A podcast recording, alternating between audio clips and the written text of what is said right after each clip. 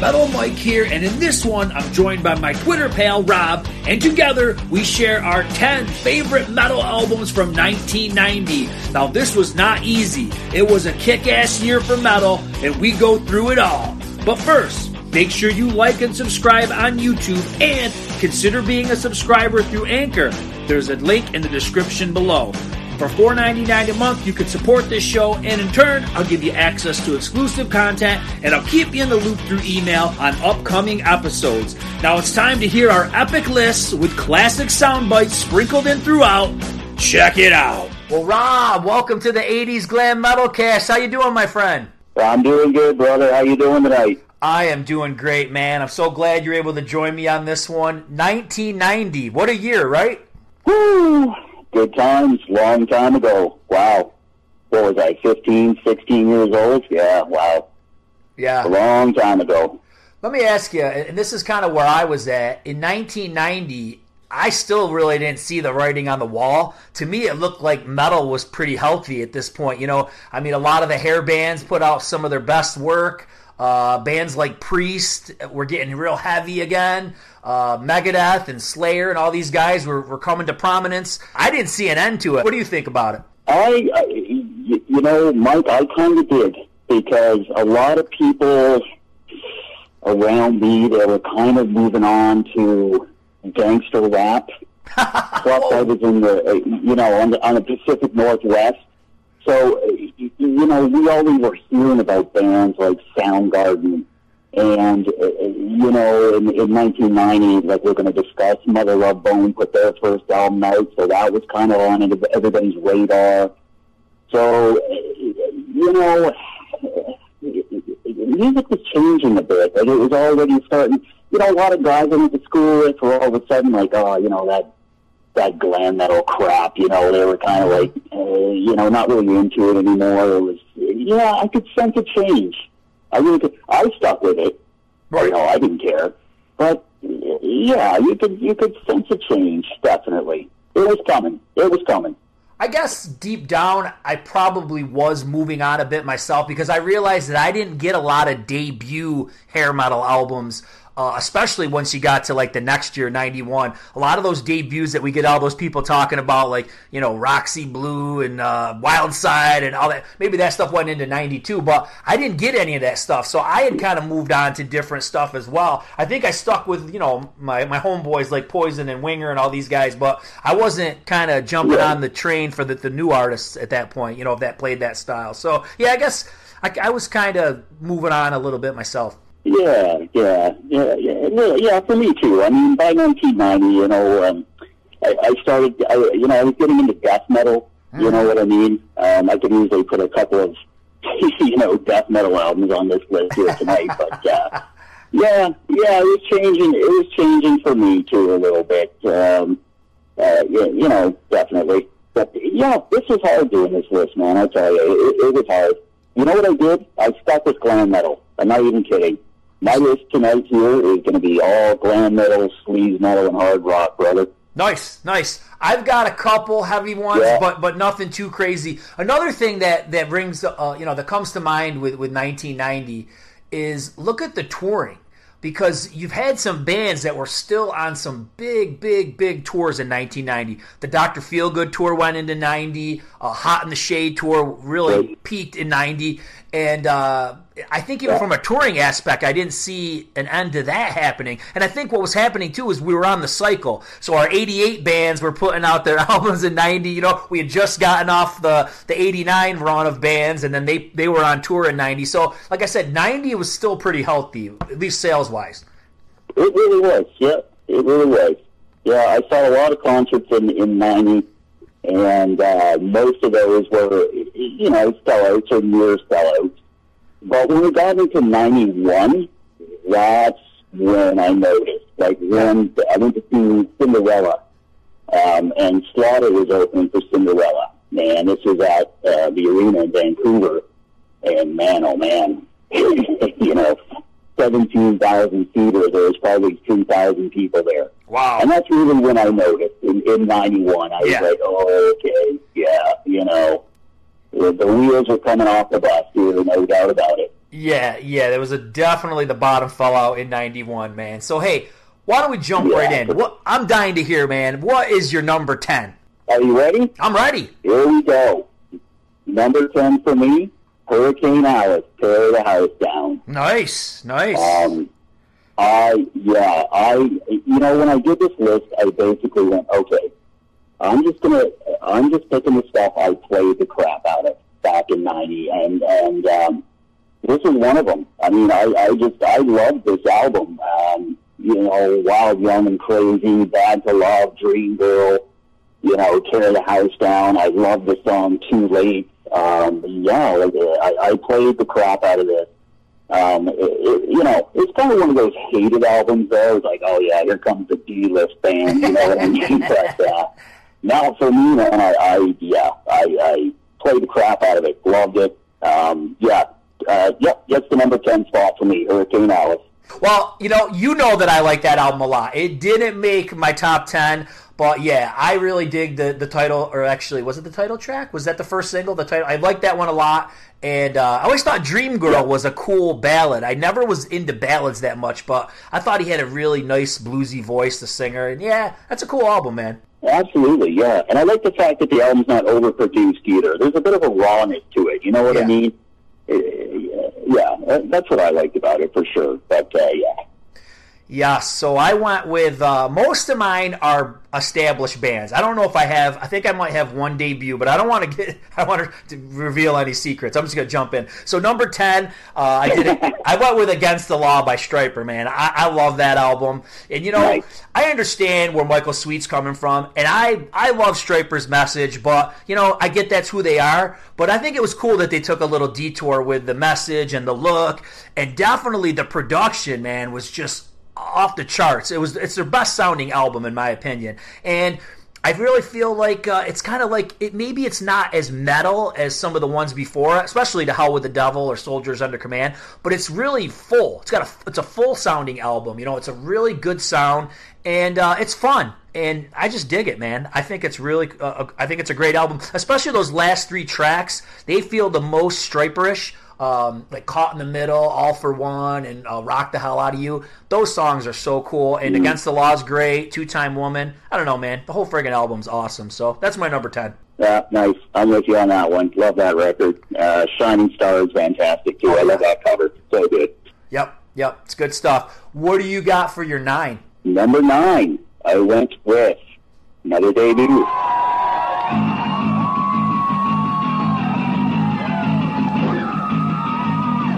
Salty Dog. Every dog has its day. Oh, nice one. I kind of um, forgot about that one for this. There's always somebody that you forget about. That, I, I forgot that came out in 90. Yep. Yeah, yeah. Uh, just, uh, yeah. I mean, I remember uh, seeing the video for Come Along, and I was just like, who the hell are these guys? You know, I just thought, oh, this dude's cool. You know, it's got yep. a great voice. Uh, just a killer record. I mean, start to finish. Uh, Come Along, Cat's Got Nine, Ring My Bell. Mm um, you know, Spoonful. Yep. Um, yeah, yeah, Keep Me Down is awesome. Um, I, I, I love this album. Yeah, again, another one I just couldn't get enough of. Just, you know, played it over and over again. And, and like I said, that's what this list was all about for me. Just, you know, what I played the hell out of. And, uh, yeah, that's number nine for me. Yeah, that's a great one. I, I love the song "Heave Hard, She Comes Easy." I don't know. I always like that song. I think that's a little deeper in the album, but uh, it's a suit. you know what was cool about yeah. that album? It didn't sound like any of the other hair bands. This one definitely had like that no. 70s vibe, you know, it was really raw. The drums had that Led Zeppelin type of sound. So it really sounded nothing like some of the stuff that was coming out in like 89 and 88. So, you know, once again, that's why I kind of felt hopeful in 90. I, I was like, man, there's so many different kinds of styles and cool bands all coexisting, but it, it wasn't going to last. yeah, yeah. I know. I mean, some of these bands, like Salty Dog, and I mean, Hurricane Alice, I mean, they just came out at the wrong time. Yep. You know, these yep. albums should have been out in, in 88 or maybe early 89. And, you know, how many times have we said this? Just yeah. be a different story for them, right? Yeah, so, yeah, exactly. Yeah. So number nine for me is Up from the Ashes, Don Dokken. Man, he's got the All Star Band. There's so many cool songs on this one. I, I would have rated it higher, but I feel feel like there's a few sleepers on this one. There's like too many slow tunes, But the songs that are upbeat and and faster, like I love the song "Down in Flames." The Hunger ends the album, and uh, Crash and Burn is great. Obviously, Mirror Mirror, the single was awesome. So I, was, I don't know. I kind of wish that was a Dokken album. I would have loved to have seen what like Dokken Up from the Ashes mixed with you know Wicked Sensation from um, Lynch Mob would have been like. But I don't know. It, it still was a great Right. great album. Yeah, for sure. Yeah, I, I, I don't have that one on my list for sure, but I, I, I definitely like that. And I saw that tour Nice. actually. I saw that tour. They opened for Poison, uh, Flesh and Blood tour. It was supposed to be Warrant, but uh, I guess there was some uh, band friction, and that didn't happen. So yeah, I just guess Don Dokken stepped in, and uh, I bought that actually after I saw that show. Nice. And uh, yeah, I did that album too, man. That's a cool album. Cool album. Yeah, definitely. What do you have for eight? Number eight, I went Cinderella, Heartbreak Station. Put your hands together. Um, yeah, yeah. This one, I, I gotta, be, I gotta admit, when it came out, it was a bit of a, it was a bit of a grower. I Yeah. mean, it, it was so rootsy sounding, and all the kind of the, you know, the 80, 80s sort of cliche, were kind of stripped away, you know, and, and uh, just very uh, bluesy, and I, I just wasn't ready for it. I was like, "What's going on here?" You know, like, uh, you know, one for rock and roll. You know, what's that all about? And, that was a um, shocker. It, it grew on me. They- yeah, I was sort of like, what is going on here? Like, I, I, I, I don't feel like I'm listening to a glam metal album. You know, it's not what I expected. And uh, but it grew on me. And I mean, the more things change, uh, of course, Shelter Me, Heartbreak Station. Um, yeah, Dead Man's Road, such a cool song. And uh, you know, started tour, and uh, they were fantastic. They, they well, every time I see Cinderella, man, they just killed it live. Killer I mean, live, just amazing. Yeah. So uh, yeah, that's my number eight. That uh, yeah, but that was a grower for me. That's why it's kind of down low, down the eight. You know, Yeah. it, it's um, it's not my favorite Cinderella record, but it, it- it's definitely worthy of a top ten and ninety for me. Yeah, I honestly that one did not make my top ten. It was very very close. And what's weird, I'm the opposite of you uh, uh, in regards to the how I react to the album. Like I really liked it when it came out, and I just remember playing the hell out of it. And then I think over the years, like Yeah. I don't like it as much as I used to. I feel like they went too far in the blues direction and strayed way too far from like the debut. I like Long Cold Winter better. I like how they they still had that heaviness and there was some metallic sounds, but then they integrated the blues. And then I feel like by the time we got to this one, it was just it was too far in that direction. But still, man, those songs are, Yeah. are so good. Um, there's just so many Yeah. songs, and uh, but I, I think some of them just don't work for me anymore. So that's why it did not make my list. But yeah, and you're right. What- And you know, you made a good point about seeing somebody live. A lot of times that was the thing. It was like you might have been on the fence about something, and then the minute you saw the tour, I feel like if that was a good live show, you you were you were you were buying the album and you were you were hardcore listening to it. So the live shows uh, and seeing a band on that tour always helped. Yeah, oh for sure. You know what I always cry? It made me laugh about this album too. Is you, you look at the album cover and, and you look at the back with the train track. Yeah, I, I mean, it, it tells you everything about what you're about to hear. it does. You know, do you know what I mean when Yep. I say that? It's like, Yep. you know, yeah, I know exactly what this is going to sound like when I put it on. Yeah. Yeah. If they looked like they did at Night Songs on the cover and then you heard what the album really was, you would have been really confused. But you're right. They marketed it pretty well. Yeah, yeah, yeah, for sure. That would have been weird. Night song album cover, and then you hear these songs. Like, what the hell? Gotcha. Right? What's going on here? All right, man. So my number eight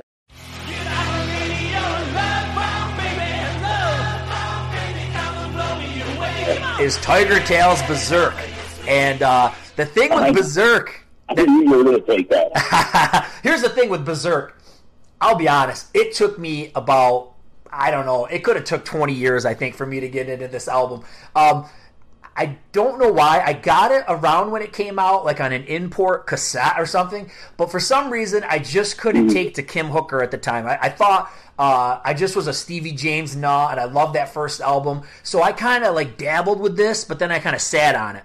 And then, you know, fast forward to maybe like I don't know, in sometime in the 2000s, maybe 2005, 2010, somewhere in there, I started listening to this religiously, you know, just constantly listening to it. And then I started to realize, like, wow, what an idiot! This, why did I not like this? You know, so you know, back in 1990, because this this album kicks ass. It's like heavy glam, you know, and this is one of those yeah. situations when I go back and think about it. When I talk to um, Jay Pepper, you know, for me, and, and, I know you and I like a lot of these same uh, like poppy uh, glam songs. So I love songs on there like Twist and Shake, all these catchy songs. So then I talk to Jay Pepper, and he's like, "No, I like Sick Sex, and I like because he likes all the heavy ones, you know." And it was just like, it was just like, what, what's wrong with me, man? Why, why did these guys who are like these glam guys like all these wicked heavy tunes, and then I'm the one who's all obsessed with the the pop songs, but but I don't know. I'm a freak. What can I say? But but yeah, it to me this album sounds like a live album. Like they've got so much reverb on the drums and on the guitar and everything. It sounds so damn cool. I used to crank yeah. that cassette in my car and it just sounded like a concert. So I, I, love the production. It's it's not even really produced like a glam album. It's produced like a thrash album, in my opinion. Yeah, and it, it's it's raw sounding. It's kind of got like the almost too fast for love thing going on. Yes. You know what I mean? It's yeah. just a very raw sounding, and uh, you know sometimes that works. I don't have that album on my list anywhere, but uh, I definitely dig that record, no question. Yeah, yeah, no question. What do you got for seven? Number seven is one that will not be on your list, I guarantee, based on past conversations, but. I got to go with it because I played the shit out of it. Ow! I'm Jani Lane. And I'm Jerry Dixon. We are one. We're out too hot on the hot seat. This is our new video. It's a real lovely, lovely ballad. I hope it never happens to you. God! She took my money. She took my heart. Everything. This is called I Saw Red. Cherry pie. Yes. yes. Yes, sir. Uh, yeah. Pie, yeah. I mean, what, what what can I say about it? I mean, Uncle Tom's Cabin, I saw Red, um, Love and Stereo, Song and Dance Man. The my you know my biggest problem with this album is why isn't In the Sky one of the tracks on here? You know, like I say, Take Off, You're the Only Hell Your Mama Ever Raised, Ooh, and put yeah. In Disguise on here. Yeah, I, yeah. I don't know why that was like a bonus track or uh, it, it should have been on here, but uh, yeah, I love this record. Um, I, I, I played the hell out of it. And the fact that people hated it, all the more reason to crank it. Yeah. Yeah, yeah, you're, yeah. you're right. I, I never got into this album for some reason, and I don't know why. Um, there's okay, sonically, it's a great album. I think it sounds way better. The mm-hmm. production is way better than the first one. Uh, the two songs that I love on this one are "Mr. Rainmaker" and "Uncle Tom's Cabin." I I think those are two of Warrant's yeah. best songs. But the rest of the album does nothing for me. And I've tried and I've tried and it just is what it is. I, you know, I just I that's a little gap for me. I love the debut. I love Dog Eat Dog. Cherry Pie is just that little. It's kind of like a head scratcher. I just don't get a lot of it. It just doesn't doesn't register to me. I don't know why. Right. Hey, hey that's just that's the way of it. You know, um, it, it, some people, some albums just don't click with people. I mean, I'm the same way. Like somebody will tell me, "Oh, this album, this album's so awesome, it's the best. Do you got to listen to it?" And I put it on, and it's just like, what? Yeah. What are you hearing? You know, and uh, so I get it. I totally understand. Absolutely. I liken it to food. You know, you can't really explain why somebody you like pizza but you don't like Chinese food or something. You know, you can't explain it. It's just you like it or you don't, and you know, and that's the way it was with an album. You know, you plug it in, you, you play it a few times, and it doesn't register, uh, then it probably never is going to. It's just it's just not for you. You don't understand yeah. the artist's point of view. It's just not registering. So I've been there. We've all been there. Yeah. Oh yeah. Absolutely. All right. So for seven, that's that. Okay. What do you got? I got. Uh, Poison by Bell Biv DeVoe. Wait, wait a minute. That, that's no, that was my R and B list. Oh, sorry, that was wrong. uh, I had to do it. You know, we were talking about some of those ones that were not allowed on this list. So that kind of stuff not allowed on this list. Okay, so my seven no, no. is an album. I compare this album a lot. It reminds me of Doctor Feelgood a lot. It's very single heavy. I call it. It's got a lot of big singles on it. Uh, Stick It To You by Slaughter. Love it, man. Great, great, oh, great album. And the cool, the, here's why I like Stick It To You a little bit better than Dr. Feelgood. Where Dr. Feelgood for me had great singles. The the uh, deep tracks just I don't know, just never did anything for me. And with this album, mm-hmm. the songs that weren't released are some of the coolest ones, like Eye to Eye, Desperately, Burning Bridges. I love all those songs, and I love the singles too. So for me, it's just, and it's an awesome sounding album. Once again, sonically, most of these albums are kicking ass, and it's because technology was was going forward as well. You know what I mean? They could do a lot more tracks. Digital was coming in, and this is one of those albums that just sounds so killer and it's just well written. Yeah. And I don't think, and you could disagree or agree with me, Slaughter never captured this vibe again. You know, I mean, the next album no. was a major drop off, and then the next one was a major drop off. So I don't know what it is. You know, sometimes you just the lightning strikes right at the beginning, and that's what it did for these guys. But just a great, great album. Yeah, absolutely, I agree. And yeah, the wildlife uh, did not compare. Um, one of the things that annoyed me too about the wildlife, I don't know what they were thinking when it came to the production. Oh. I, I, it, it's so wooden sounding, if, if that's a good way to describe it. It just, like, what's happening? Yeah. It just ruined the song. Yeah. It really yeah. did. It, it, I, I'm with you. I think it should have had the same kind of sound quality as um, the debut, but I think because there were, you know, we're 92 at that point, they were trying to, you know, I don't know if they were trying to play along with what was going on, but it just it didn't work. It didn't work, no. And I mean, there's some great songs on there. Yeah. There is. Oh, definitely. It's just, again, it's ruined by poor production and yeah, coming out stick it to you. It's just not as good. No, it's not, man. What do you got for six? Yeah. Number six. Oh, here we go. Extreme two. Pornograffitti. Ah, yeah. I, Uh. Yeah, yes, sir. Um, I, you know, when it, okay, so more than words okay, it, it got played to death. I mean, yeah. But there was a time when the album came out, it was just a ballad on the album right. before it became a huge hit. And um, it, yeah, I love this record. I mean, man, I again, I, I played the hell out of it. Uh, you know, Decadence Dance, uh, When I'm President, Get the Funk Out.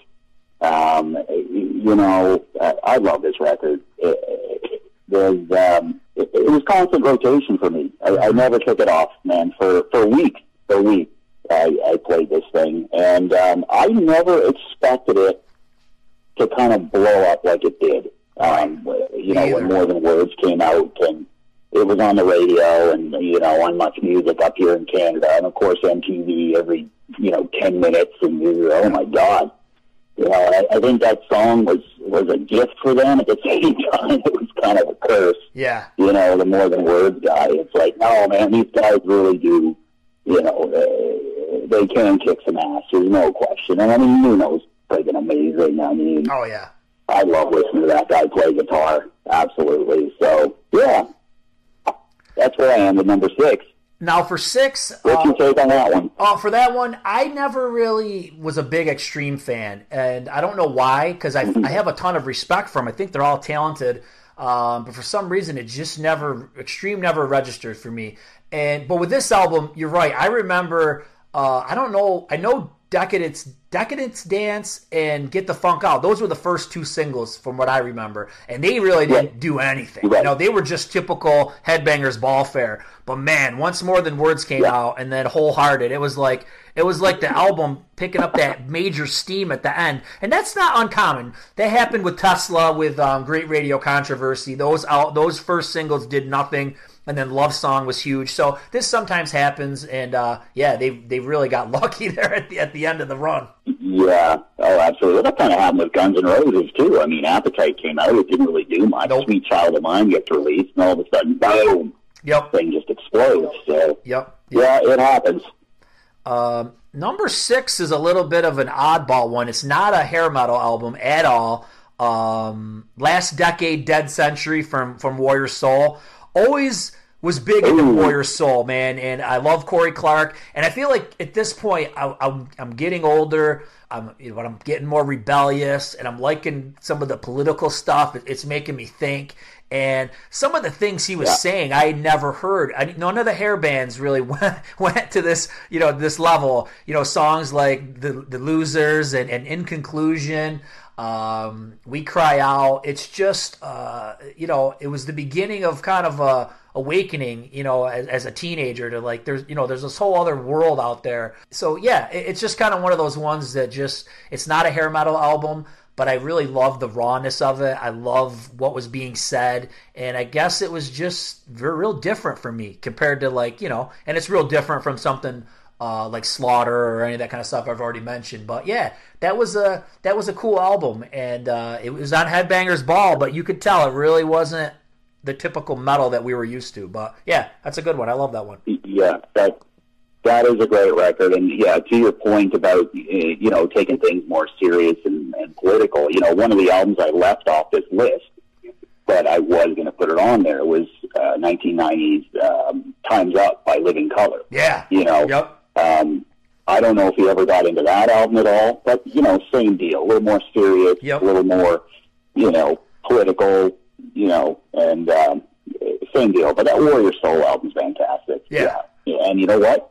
I completely forgot about that one. that was that's like your salty dog for me. I, I complete salty dog was like just right over my head on this one. What do you got for five? Oh, you ready? We're in the top five this now. Is, this is the serious shit now. I went. This is serious now. We're getting we're getting the nitty gritty. Uh, my number five is uh, Detonator by Ratt. Ooh, Detonator, man. Um, yes, sir. I, you know, I remember when this came out. I didn't hear anything off it.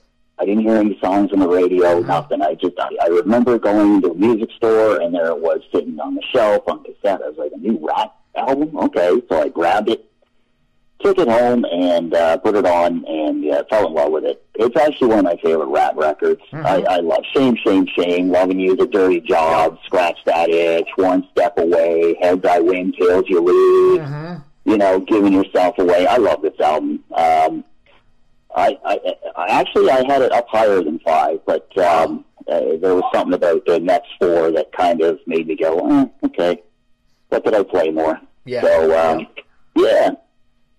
What I remember about this one, I remember this is like a big blur because they feel like they all came out around the same time, but I definitely felt like Against the Law, Detonator, and Empire just all right around the same time. I remember buying those albums uh, all probably within the same few days, you know, days, uh, you know, days within each other. And it's hard back in the day when you used to do that because you didn't have a lot of time to uh, just hang out with one album for a couple weeks because you had three brand new ones, you know, and you're shuffling through to try to try to figure out, you know, how you're going to yeah. balance your time, listen to all these albums. So. But with Detonator, okay, I got mixed feelings on Detonator, and I'm going to try to explain where my mixed feelings come in. I really, really, really liked Reach for the Sky. I, I don't know. A lot of people don't like yeah. Reach for the Sky, but I love Reach for the Sky. I think every song is really cool. It just, it just, I love it. And the here's the problem that I had when it came out, and this is the problem that I have with it today. Still, is that Desmond Child influence to me creates an album yeah. that almost any band could could play, and it happened with Alice yeah. Cooper. I'm not a big fan of, of Trash.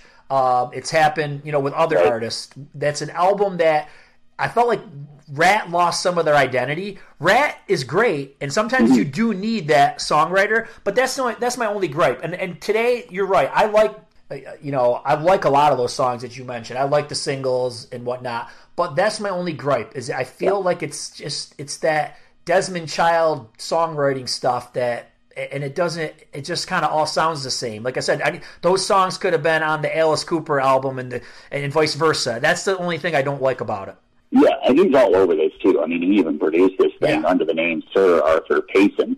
Um, but yeah, he's all over this thing, and, yeah. and, and you know, I agree with with what with what you're saying. Definitely, uh, he's all over it. I mean, every song has his touch, um, and uh, you know his production sound. That's for sure. Yeah, you know something he's produced.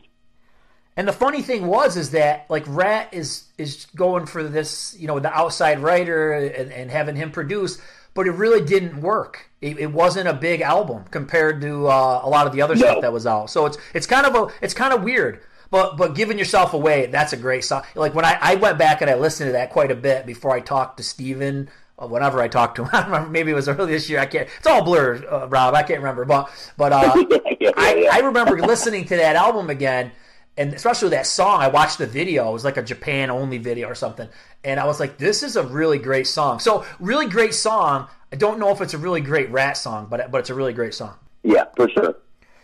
Uh, do I have to do my five now? I get, up next? You're up next. I'm, I'm, up, I'm up next. Okay.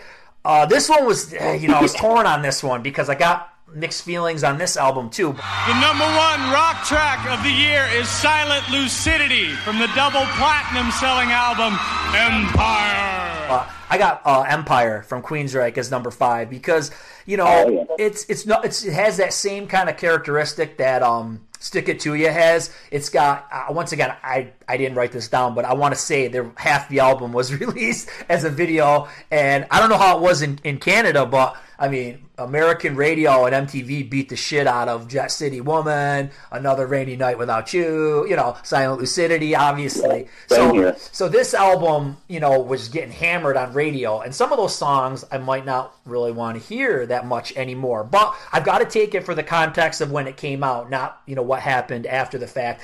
And it's a great album, and I'm so glad that they didn't try to recreate Operation Mindcrime. You know, that's what was so cool about Que- Queensryche back in the day is that they kept you guessing. You know, well, you go back from the Warning to here every album is completely different sounding. It has different lyrical vibes, uh, musical vibes. Uh, you never know what you're going to get. The image always changed. And it made it exciting. So it's cool, and, and I'll always love Operation Mindcrime, and probably will always look at that as one of their best. This is pretty damn good, man. Yeah. Like Best I Can, Yeah. Empire. Um, is there anybody listening? Once again, even though it wasn't super Brown. yeah, that's a super. That's a pretty political song. Makes you think about stuff and question things. Yeah. So yeah, that that's a great album. Yeah, yeah, and the title track Empire. I mean, I think that was the first single I heard off that um, album, and yeah, damn, that was a great song. I'm kind of concerned because at this point, you and I have no uh, crossover. We have not picked any of the same albums, and I know that you and I like a lot of the same Yes. music. So I'm I'm curious to see where if, if we're going to at least get one before this thing's over with. Well, guess what? Ask me what my number four is. What's your four? You ready? Yeah. Number four, Stryper against the law. Ah, yeah, I knew it. I knew it. Finally. You knew, you knew it was coming at some point. Yeah. Yeah. All right. What? I mean, what can I say? I mean, you already said it. I mean, uh, I, I Michael Sweet doesn't like this album. I don't. I don't care, Michael. I don't care, man. I, I don't know what you're thinking. I really don't. I mean, against the law, two-time woman, rock the people. I mean, I love every song on this album. That Shining Star, um, that's a great track. Yep. Uh, Lady is a great ballad. Rock the hell out of you. I mean, Michael's voice on this thing, on Two Bodies, One Mind, One Soul. Whew. I mean, that's something else. Yep. Um, yeah, yeah, I love this record. So there we go. There we go. Finally have one of the same. Now, I was a little disappointed when you told me that you were kind of just going to do hair metal because I know that you like, like you said, you like death metal, you like thrash metal. I was kind of hoping you were going to bring in some of that because I only brought brought in one album. A lot of them, and maybe when we're done, we'll talk about some honorable mentions. And I think we probably could have did Yeah. a thrash list, right? Because '90 was a freaking monster of a year for thrash albums, but there was one Yeah, it that was. was undeniable. I mean, I would, I couldn't keep it off my list. The band's lineup is nearly as volatile as the politics they sing about. Mustaine and bassist Dave Ellefson have gone through half a dozen guitarists and drummers in just a few years. The latest recruits are guitarist Marty Friedman and drummer Nick Menza. That's uh, Rust in Peace by Megadeth. I had to have that on there because to me, that's when Megadeth started making sense to me. Like I had uh, at least the two prior to this one, and I liked certain songs, but I didn't like ever like any of them as a complete album. When I bought this one though, I was like, yeah, man, with this lineup and these songs, it's just so damn good. And even now, this is one of those ones where the singles don't get old. Holy Wars never gets old. Hangar 18 doesn't get old. Nope. Uh, I mean, obviously, Take No Prisoners, uh, Eye of the Tornado, Dawn Patrol. I mean, it's just a sick album. I'm, I'm a bass player, so I, I love the bass on this album. And it's just, I don't Yeah. know. Every song is good and they all fit together. You know, it's like one of those, it's a cohesive album where I feel like I love Against the Law by Stryper, but there's parts where it's kind of like are we the new Stryper? Or are we the old Stryper? They don't know. You know, I mean, they're kind of teetering back and forth. Where this is just a Yeah. solid in the zone effort that is consistent all the way through. And uh, this was the Yeah. basically for me. This was like when Megadeth really started to make sense to me. So Yeah. Well, funny story about that album. There, there was a guy I knew, um, you know, back in junior high school when that album came out, and he was all death metal. I mean, you talk about glam metal or anything with him, forget it. Um, and, and he would always call like thrash music, oh, it's primitive. It's primitive. You know, he was into like Bolt Thrower and Death and Obituary, and, and I got um, Rust in Peace by Megadeth. I said, no, no, no, take this home, man. Here, you can borrow it off me. Take it home try it out. No, no, no. So I finally convinced him, and he took it home, and he, you know, he brought it back the next day, and he's like, "Holy shit, man! I, that was awesome!" You know, like he was just stoked about it. He friggin' loved it. You know, it's like, oh, not so primitive now, is it? You know, Oh, no. he was all over it. Loved it. I never forgot that story. Yeah, yeah. So, um, yeah. As far as the thrash. When we get into honorable mentions, that's where I'm going to tap into that. Okay. yeah, nice. I got some too because, like I said, I was starting to get into thrash probably around '89, maybe even before that, but, but but was sparing. Like I know I had Anthrax Among the Living around when it came out, but then but it was only that. You know, I didn't Yeah. have a lot because that one made sense because Joey kind of had that voice that was familiar to to me for somebody who listened to like glam metal and that kind of stuff.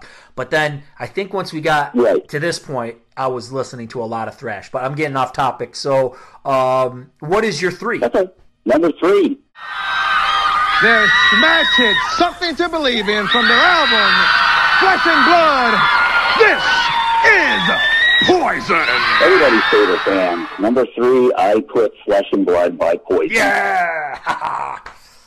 Yeah. yes. Um, yeah. I- I mean, I- what can I say? Valley of Lost Soul. They got serious. You know, they got they got bluesier. I mean, the, the transition from Look What the Cat Dragged In. You know, nobody realizes it. To this album, you know, it's, it's huge. yep. Um, you know, I mean, a song like Something to Believe in, uh, Ride the Wind. I mean, sure, yeah, there was Unskinny Bop, but, you know, times were still fun in 1990. So, Yep.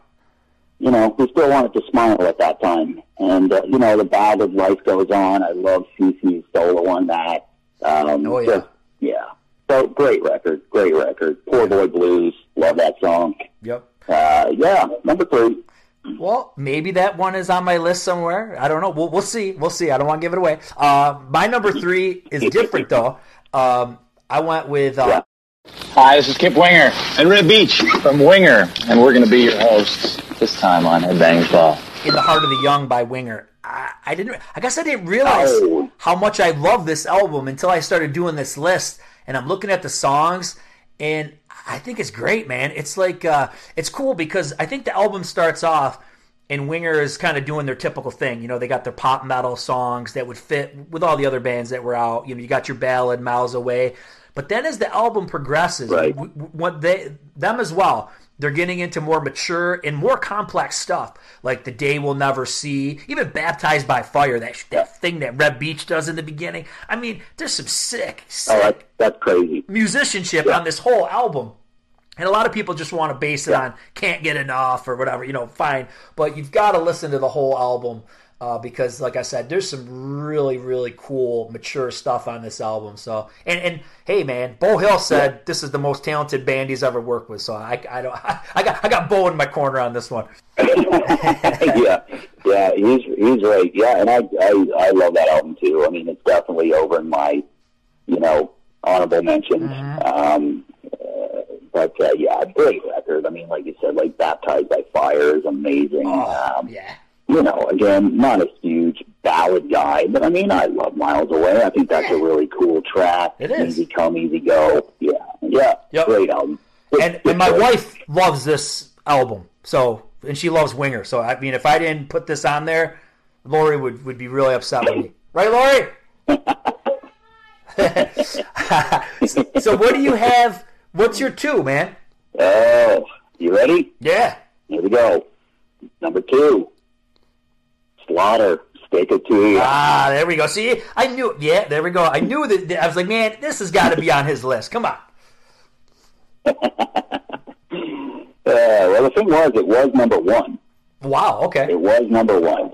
Yeah, Mike, I I wore the letters off the cassette within a couple of weeks, man. I mean, I would put it on and and start it over again. I mean, eye to eye, burning bridges, up all night, Yep. spend my life. I mean, she wants more, fly to the angel. I mean, this album's just loaded. I love desperately.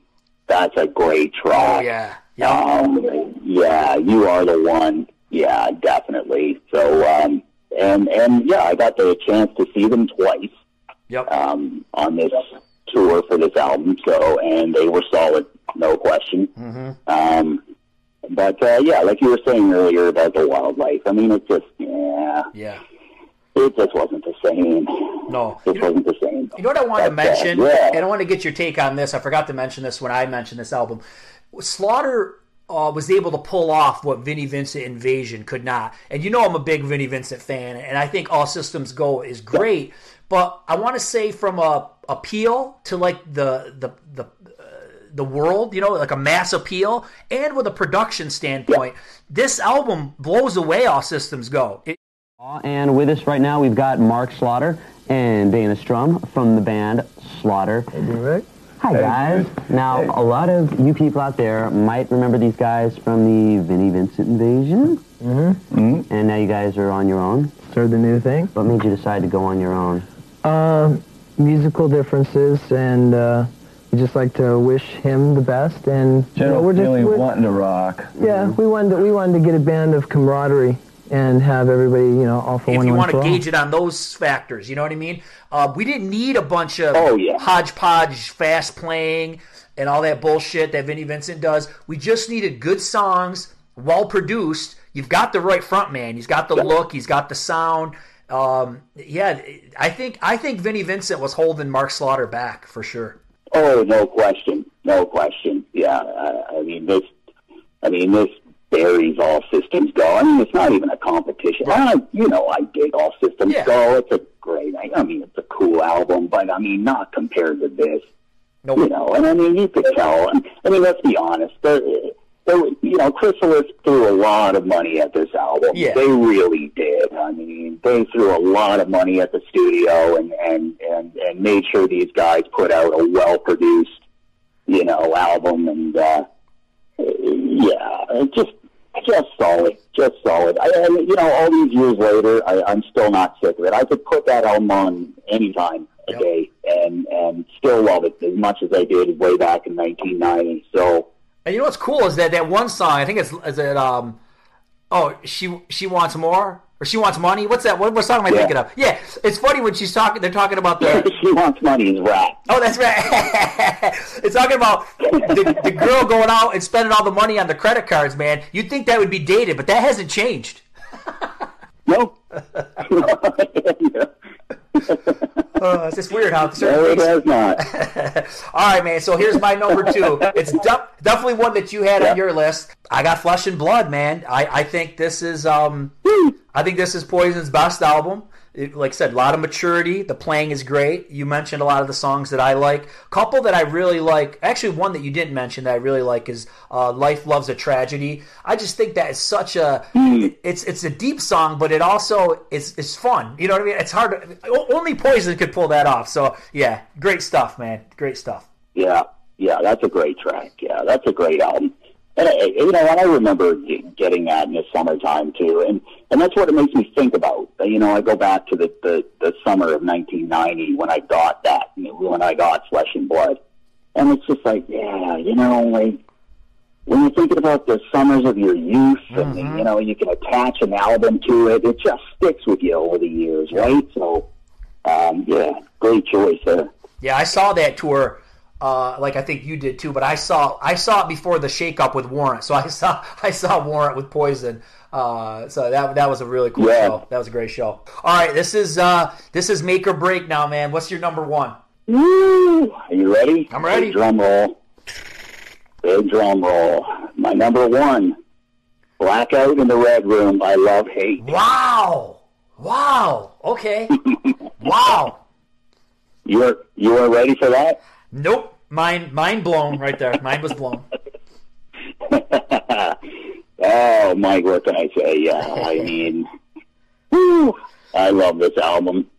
Um, first time I saw the video for Blackout in the Red Room, I was like, okay, I gotta go get this now. Um, and I did. Um, again, another one of those ones where I just wore out the cassettes.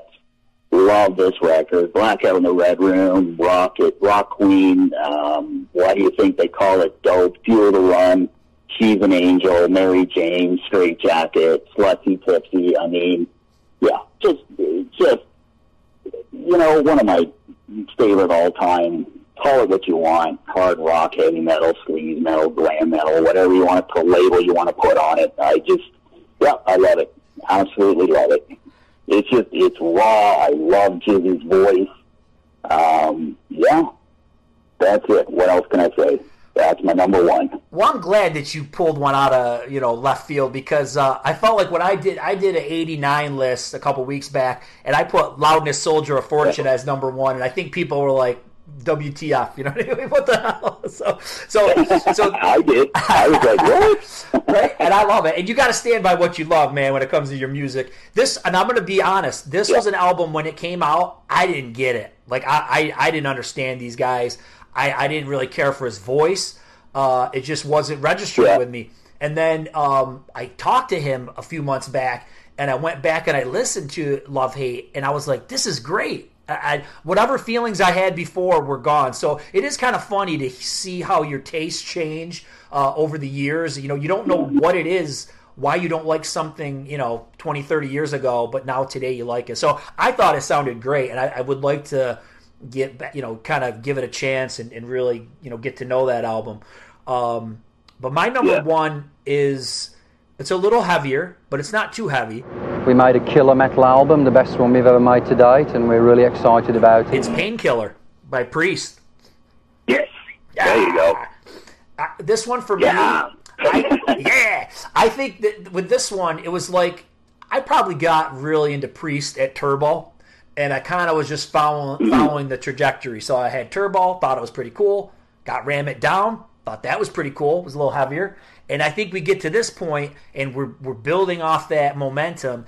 And we're just out of control, man. They got Scott Travis with all that friggin' double bass. Rob's doing all the you know the crazy screams, and I think what's weird i don't want to get i'm not trying to get deep here but i feel like this kind of album is kind of like where i'm at in general with music you know i love and people don't Right. get know this about me but I, I really do gravitate toward heavier music i don't really always gravitate toward softer or glam or pop music i really do like heavy music and i like heavy music attached to really well written songs. Um, so I feel like this is where we've got that perfect marriage, you know, heavy ass songs with well written songs, you know, all together. And there's just so many cool ones, ones that you don't even hear a lot about, but like One Shot at Glory. All guns blazing when he does that, those screaming all by himself when he's doing the, the vocals. Um, Crazy. you know, and obviously Painkiller is just ridiculous, you know, and, and maybe the guys were were taking a uh, borrowing a little bit from Slayer on some of the solos and stuff they were doing, but whatever, man. They they they invented that shit, and Slayer kind of stole it from them anyway. So I think that uh, any Yeah. things they took from other people or stuff that somebody probably took from them, it just made it heavier anyways. But uh, now concert wise. I saw this tour. I saw Operation Rock and Roll. I don't know if this came to Canada or not, but I mean, dude, it was the sickest tour ever. It was um, uh, Metal Church, Dangerous Toys, Motorhead, Alice Cooper, and Judas Priest. And I think this was in '91. Yeah. But uh, I think at that point I was into the album. But this was like once again I had it and I and I was into it. But once I saw it live with that huge metallic stage, lasers, motorcycles, you know, it was just you know over, man. I, I freaking Yeah. I love it to this day. And it's probably an album I think too. And we and with this list, this whole list proves this. If an album is really good it'll just last forever. You know what I mean? There's some of those ones where Mm-hmm. eh, I liked it in '88, but I don't like it today. You got we got a lot of those, but Painkiller is not one Yeah. of those. You know, it's just it's just stellar. Oh yeah, and I remember the first time seeing that. Uh, it was the debut for the video of Painkiller, Mm-hmm. and I, I remember sitting there thinking, okay, so you know, what's this going to be like another, you know, parental guidance or you know another ram it down type song? Yeah. And when that fucking song kicked in, I was, what the hell is happening right now? Like, it just blew me away. Holy shit. Um, yeah, amazing record. That's a great number one, definitely. You know what's sad about Ram It Down is that Ram It Down received really no promo from the record label. I want to say the only video they did was for Johnny Be Good for that stupid movie. And and I don't necessarily hate Johnny Be Good, but it's not representative of what the album's about. You know what I mean? And I don't know why they never No. did a like they should have did they probably could have did like a painkiller type video for something like Ram It Down the song because it's a pretty heavy ass song. Um, and there's so many. I, I actually like Ram It Down quite a bit, and uh, I don't know. Yeah, they dropped the ball. Red Skies, that's a great track. Oh, it's ridiculously good, man. Yeah. There's just Yeah. so many good songs. They totally boned it on that album, but man, they really the, the promotion and the songs and the times it was all spot on. So let's hear about some of your honorable mentions and whatever you want to throw out there. Uh, you probably are going to throw out a lot of the same ones that I'm going to throw out there. But what do you got for some of yours that almost made it but didn't? Well, like I said, I went all glam because you are the 80s glam cast. Correct. Correct. okay. I'm going to, and I needed to make this easier on myself because it was way too hard, man. I was just like, okay. So for me, Mike, as you know, and you, you know, you've seen me posted on Twitter, I am into the heavier stuff. So I kept all that for my sort of honorable mentions. So I got Anthrax, Persistence of Time. Yep. Um, I got Seasons in the Abyss by Slayer. Great album. Um, Rust in Peace by Megadeth definitely has to go on there, and of course Painkiller by uh, Judas Priest. Mm-hmm. And I got to show love to my Canadian boys in Annihilator for Never Never Land. Yep. Yes, sir. Yeah, and um, so that's you know more the heavier stuff. Now the, the stuff I kind of honorable mentions on the you know sort of again back to the glamier stuff. Um, again, my Canadian boys and Killer Dwarfs, Dirty Weapons, fantastic album. Um, I do have In Heart of the Young by Winger on here. Um, I got the Firehouse debut Yeah. was an honorable mention. Yep. Yeah, and uh, Baton Rouge, Shake Your Soul. um, I don't know if you ever heard that album. Never I got into that. that Yeah, record. never got into that one for some reason. No. Yeah. And uh, one that I thought was going to be on your list, I, I'm a little shocked. I thought it was going to be on there, but the Heaven's Edge debut. Yeah. Yeah. I thought for I thought Mike's going to pick. He's going to pick Heaven's Edge somewhere in his list. I know it. But uh, yeah, so I put that on there. Great record. Yeah, that was that was on that was in the contention. You know, it was there. Uh, but I think I let. I'll be honest. I was I, I was off from work one week, uh, not that long ago, and I was doing some housework, and I listened to it, and I think there's some really super strong songs, but then there's some other ones that are kind of typical fare for. Um, you know, like bad reputation. It- that's like a song that's on every hair band's album. You know what I mean? So it was like Yeah, it's yeah. just like that song actually annoys me. yeah. so it, it just wasn't a good complete album effort. So that one didn't. it just didn't make it up to some other things. I got some oddball honorable mentions. So one album that I just couldn't put on, I wanted to, but I I just got into Pretty Maids more like in recent times. I don't know why they just skipped me. And I Oh, love I love Jump the Gun, but I just I think probably Mhm. getting into it so late and I've spent so much more time with those other albums, you know. Um, I, I like No Prayer for the Dying. Uh, Mag- uh, uh, Megadeth, yeah, Iron Maiden. Um, I think that's a great album. I don't know, it, I didn't like it so much when it came out, but then years later, I think that's a pretty. There's some really cool songs. I like. I like. I like when Maiden's a little bit simpler. I don't like super long songs in general, so I feel like they kind of got back to basics for that one. So I do like that. Um, I also had Never Never Land. I had Ratt Detonator and Heartbreak Station for the glam stuff as honorable mentions. So here's two that I'm surprised you didn't mention. I love Horoscope by Overkill. Oh yes, yep, yep. I got. I love that one. Yep. Uh, that was Love so it. close. Love it. That was that was I can't that almost made it. And then of course Cowboys from Hell. I don't think I think Vulgar Display is a little bit better than Cowboys from Hell, and I feel feel like that's when Pantera really comes into their own, you know. But um, Cowboys from Hell Mm-hmm. is still pretty damn good. Yeah, and it was there. I, I again, I have it written down here, like uh, you know, cowboy, and I do have horoscope by Overkill written down here, and I, I just didn't. Like I said, I was going for stuff that I just played the living crap out of. You know what I mean? And and those albums, I just didn't. I just didn't. They were there. I played them. I love them. Don't get me wrong, but I didn't play the crap out of them. Yep, yep. And a couple ones that I wrote down. I think I might have just wrote these like last minute today because I guess I wasn't clear that uh, King's X Faith, Hope, Love was released in 90. For some reason, I was thinking it was 89. But that's a really cool album, and I really like that album when it came out because, once again, I feel like I was starting to get into like the Beatles and different stuff. So I thought it was cool how there was like a metal Beatles. And I loved how they had more than one vocalist, how. Um, you know the bass player and the guitar player both sang. So that's a really cool album. Um, Mother Love Bone was was cool, man. That was that was some good stuff. You know, I don't know if it fits in with our list here today, but but that was that's a pretty damn cool album. And uh, of course, Facelift. You know, even when you know.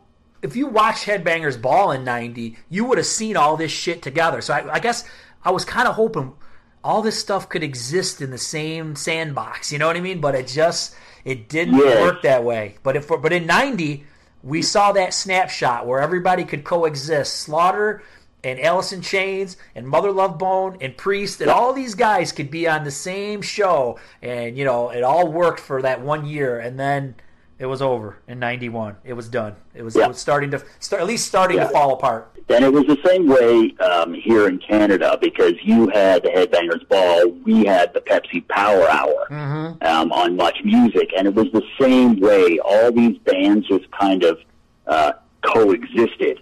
And you know, you could oh, I'll have some of that, and I'll have some of that. You know, you, you Mm-hmm. could get into all these bands, and then all of a sudden, this like this this almost like this segregation thing happened where it was like, oh, you can't listen to those bands anymore because they're not Nirvana and they're not from Seattle. And Right. what?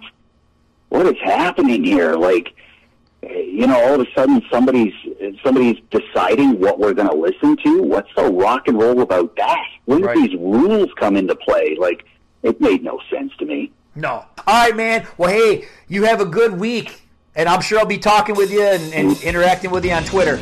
Absolutely, brother. You take care. Thanks, all man. the best, eh? Well, that was a fun one. I hope you enjoyed it. Lots of cool episodes are on the way. Subscribe so you don't miss a thing. And of course, rock on!